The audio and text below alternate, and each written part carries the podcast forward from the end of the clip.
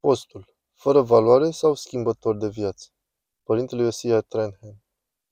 Bună tuturor! Dumnezeu să vă binecuvânteze! Vă mulțumesc mult pentru prezență. Și cele mai bune urări tuturor pentru un post al nașterii Domnului cât mai folositor duhovnicește. Pentru noi creștini ortodoxi, tocmai a început pe data de 15 noiembrie al doilea cel mai serios post al anului, și anume postul celor 40 de zile premărgătoare nașterii lui Hristos, sărbătoarea întrupării sale. Pentru prietenii noștri catolici, Adventul va începe peste doar câteva săptămâni și vă doresc un post foarte, foarte rodnic. Și chiar despre asta, despre post, aș vrea să vă vorbesc puțin. Nu toți avem o experiență grozavă cu postul, nu toți am găsit drumul prin buruieni spre un post plin de har și de aceea aș vrea în această reflexie să vă ajut să vă gândiți, cu ajutorul profetului Isaia, la diferența dintre un post fără valoare și un post care schimbă viața. Postul, fără valoare sau schimbător de viață. Textul din care mă voi inspira este capitolul 58 din profeția lui Isaia. Este poate cel mai clar sfat din toate scripturile despre detaliile postului care schimbă viața, un post care e respectat de Dumnezeu, un post pe care Domnul Dumnezeu însuși îl consideră un post adevărat și își revarsă harul asupra celor care se angajează în el. Acest capitol începe cu o mare tristețe. Dumnezeu, prin profetul său, reflectează asupra faptului că poporul său postește fără rost. Permiteți-mi să vă citesc textul. Acesta este cuvântul Domnului către Isaia. Strigă din toate puterile și nu te opri. Dă drumul glasului să sune ca o trâmbiță. Vestește poporului meu păcatele sale și casei lui Iacov fără de legile sale. În fiecare zi mă caută, pentru că ei voie să știe căile mele. Acesta este Domnul care vorbește și este foarte supărat pe poporul său. Îi cere profetului să-i critique și să-i mustre pentru păcatele lor și să-i cheme la pocăință.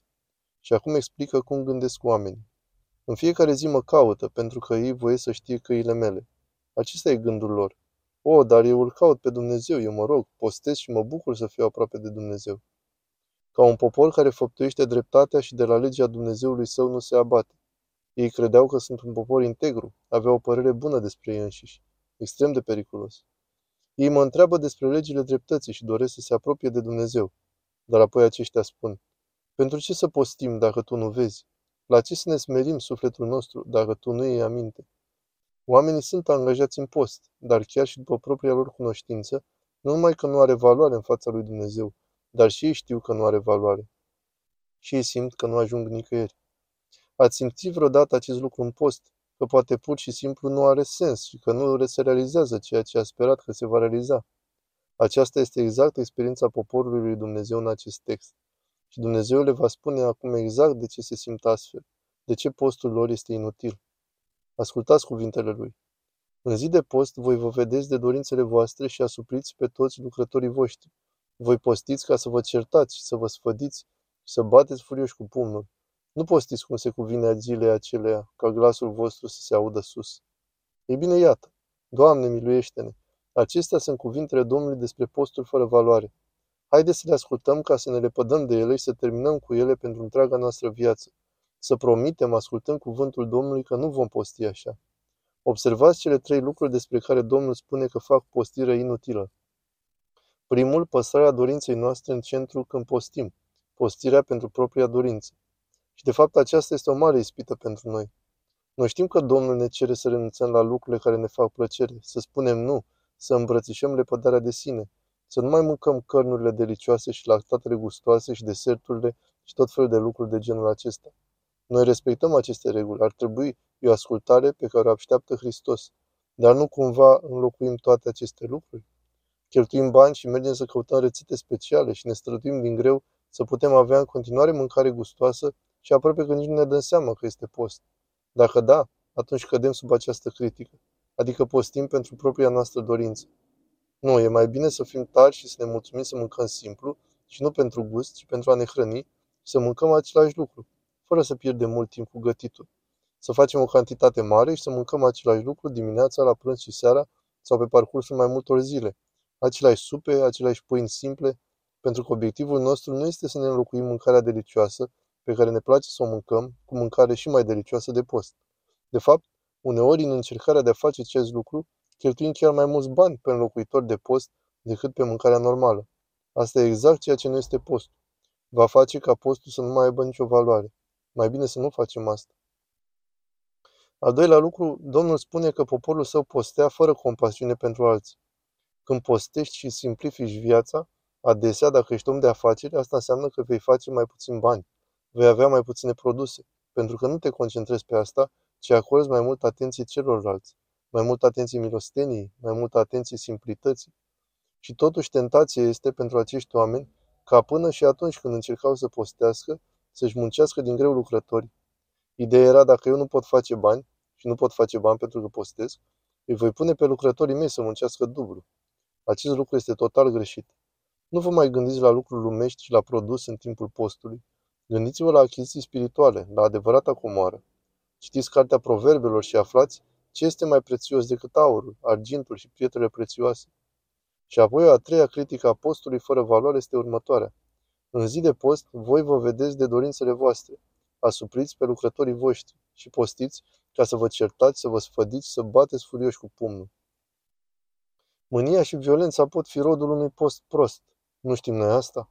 Când ne refuzăm dorințele și trupul nostru este obișnuit să fie răsfățat, suntem obișnuiți să primim ce vrem când vrem, să bem când vrem să bem, să mâncăm când vrem să mâncăm, să ne culcăm cu soții sau soțiile noastre atunci când vrem, să ne odihnim atunci când vrem să ne odihnim, și dacă lăsăm toate astea deoparte și spunem nu, ne vom nega aceste dorințe și în schimb ne vom ruga chiar și atunci când suntem obosiți și nedorochii. Vom citi, vom scrie, vom vizita oameni, vom suna oameni, ne vom implica în milă radicală. Când facem asta, trupurile și sufletele noastre pot izbuni în furie, iar asta va face ca postul nostru să fie lipsit de valoare. Chiar trebuie să fim atenți la asta când încercăm să postim sincer. Trebuie să ne stabilim în blândețe, trebuie să ne stabilim în calm, trebuie să fim foarte atenți ca nu cumva să izbucnească noi revoltă, nemulțumire și violență, fiindcă ne tratăm, ca să zic așa, cu lucruri exterioare. Acesta e motivul pentru care postul este atât de rodnic, pentru că ne expune și ne arată cu adevărat cât de slabă e de fapt temelia vieții noastre spirituale. Iar acest lucru este necesar pentru a cunoaște adevărul despre noi înșine și pentru a fi smeriți, să nu credem că suntem ceva când nu suntem nimic și să ne sprijinim pe Dumnezeu.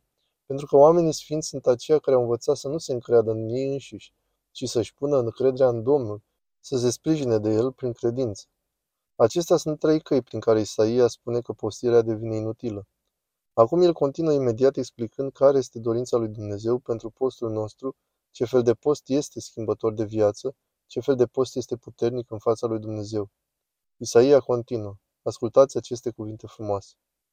Este oare acesta un post care îmi place? O zi în care omul își smerește sufletul său, să-și plece capul ca o trestie, să se culce pe sac și în cenușă? Oare acesta se cheamă post, zi plăcută Domnului? Nu știți voi postul care îmi place? Rupeți lanțurile nedreptății. Corect. Scopul tău ar trebui să fie să înveți să nu mai păcătuiești, să înveți să înlocuiești egoismul cu iubirea, să înveți să înlocuiești violența cu bunătatea, să învigi mânia, să iubești mila, să faci din interesul celorlalți interesul tău. Nu știți voi postul care îmi place? Rupeți lanțurile nedreptății, dezlegați legăturile jugului, dați drumul celor asupriți și sfărâmați jugul lor. Deci să dăm libertate celorlalți, să ridicăm pe cei căzuți, să inspirăm pe cei deprimați, să-i consolăm pe cei singuri, să ne revărsăm, să ne umplem casele și viețile cu compasiune și milă. Acesta este genul de post pe care Dumnezeu îl respectă. El continuă. Împarte pâinea ta cu cel flămând. Corect. Noi postim ca să putem avea ceva să împărțim. Cheltuim mai puțin bani. Eu întotdeauna îmi încurajez familiile să încerce să-și reducă bugetul pentru alimente cu 50% în post. Luați tot ce cheltuiți în mod normal și tăiați la jumătate și vedeți dacă puteți trăi cu atât și atunci veți avea imediat, oricare ar fi bugetul vostru, veți avea jumătate din acel buget pe care îl puteți da altora, pentru a încânta pe cei flămânzi și care au nevoie de ajutorul tău. Împarte pâinea ta cu cel flămând, adăpostește în casă pe cel sărman. Postul ar trebui să fie un timp pentru milostenie, pentru a ușura necazurile oamenilor, pentru a aduce binecuvântări oamenilor, a vizita bătrânii din parohia voastră, a le face curățenie acasă, a avea grijă și de proprietățile lor pentru a întreba ce puteți face pentru ei. El continuă. Pe cel gol îmbracă și nu te ascunde de cel de un neam cu tine. Este un cuvânt frumos. Uneori, aș vrea să fie doar uneori, serios, e prea des. La spovedanie, noi preoții îl întrebăm pe mărturisitor dacă are pe cineva cu care trebuie să se împace. Și de multe ori, prea multe să le număr, am auzit de-a lungul anilor și decenilor. Părinte, pur și simplu nu mă pot împăca cu tatăl meu sau nu mă pot împăca cu mama mea.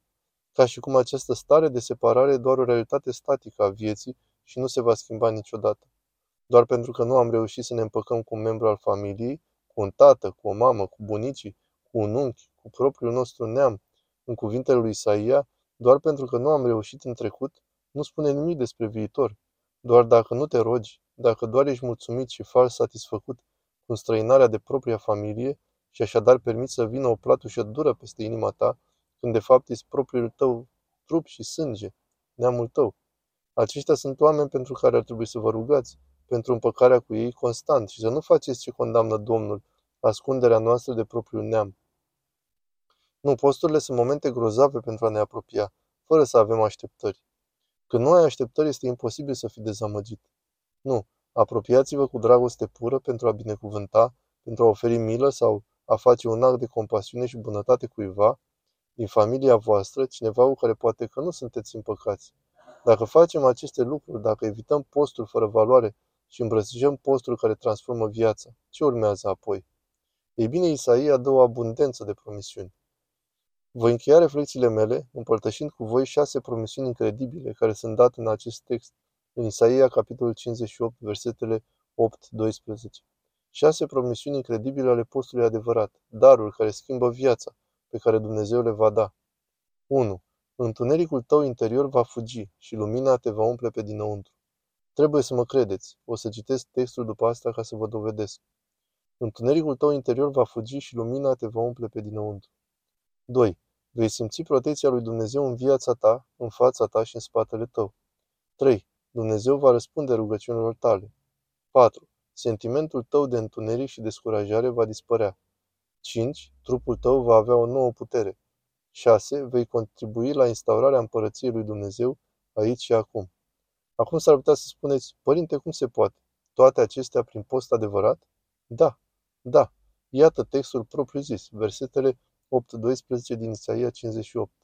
Atunci lumina ta va răsări ca zorile și tămăduirea ta se va grăbi. Dreptatea ta va merge înaintea ta și slava lui Dumnezeu te va acoperi. Atunci vei striga și Domnul te va auzi. La strigătul tău, el va zice, iată-mă. Dacă vei îndepărta de la tine asuprirea, arătarea cu degetul. Deci acuzele sunt înlăturate din post, complet înlăturate. Dacă vei îndepărta asuprirea, arătarea cu degetul și cuvântul de cârtire, dacă dai din inimă pâinea ta celui flământ și satul sufletul smerit, lumina ta va răsări în întuneric și bezna ta va fi ca miezul zilei. Domnul te va călăuzi necontenit și va sătura dorința sufletului tău, oasele tale vor fi întărite. Wow! Și vei fi ca o grădină bine udată, ca un izvor de apă care nu seacă niciodată. Oasele tale vor învia și se vor întări ca o plantă verde și vor lăsa moștenire generații după generații. Deșertul tău străvechi se va zidi și temeliile tale străvechi vor rămâne din generație în generație și vei fi numit constructor de ziduri și te vei odihni pe cărările din ele. Ce text incredibil și ce promisiuni pline de har ne face Domnul dacă alegem să îmbrățișăm postul după voia sa. Ungeți-vă părul cu puțin ulei, dragii mei, și să aveți un post grozav, spre slava lui Dumnezeu și spre schimbarea propriei noastre vieți. Amin.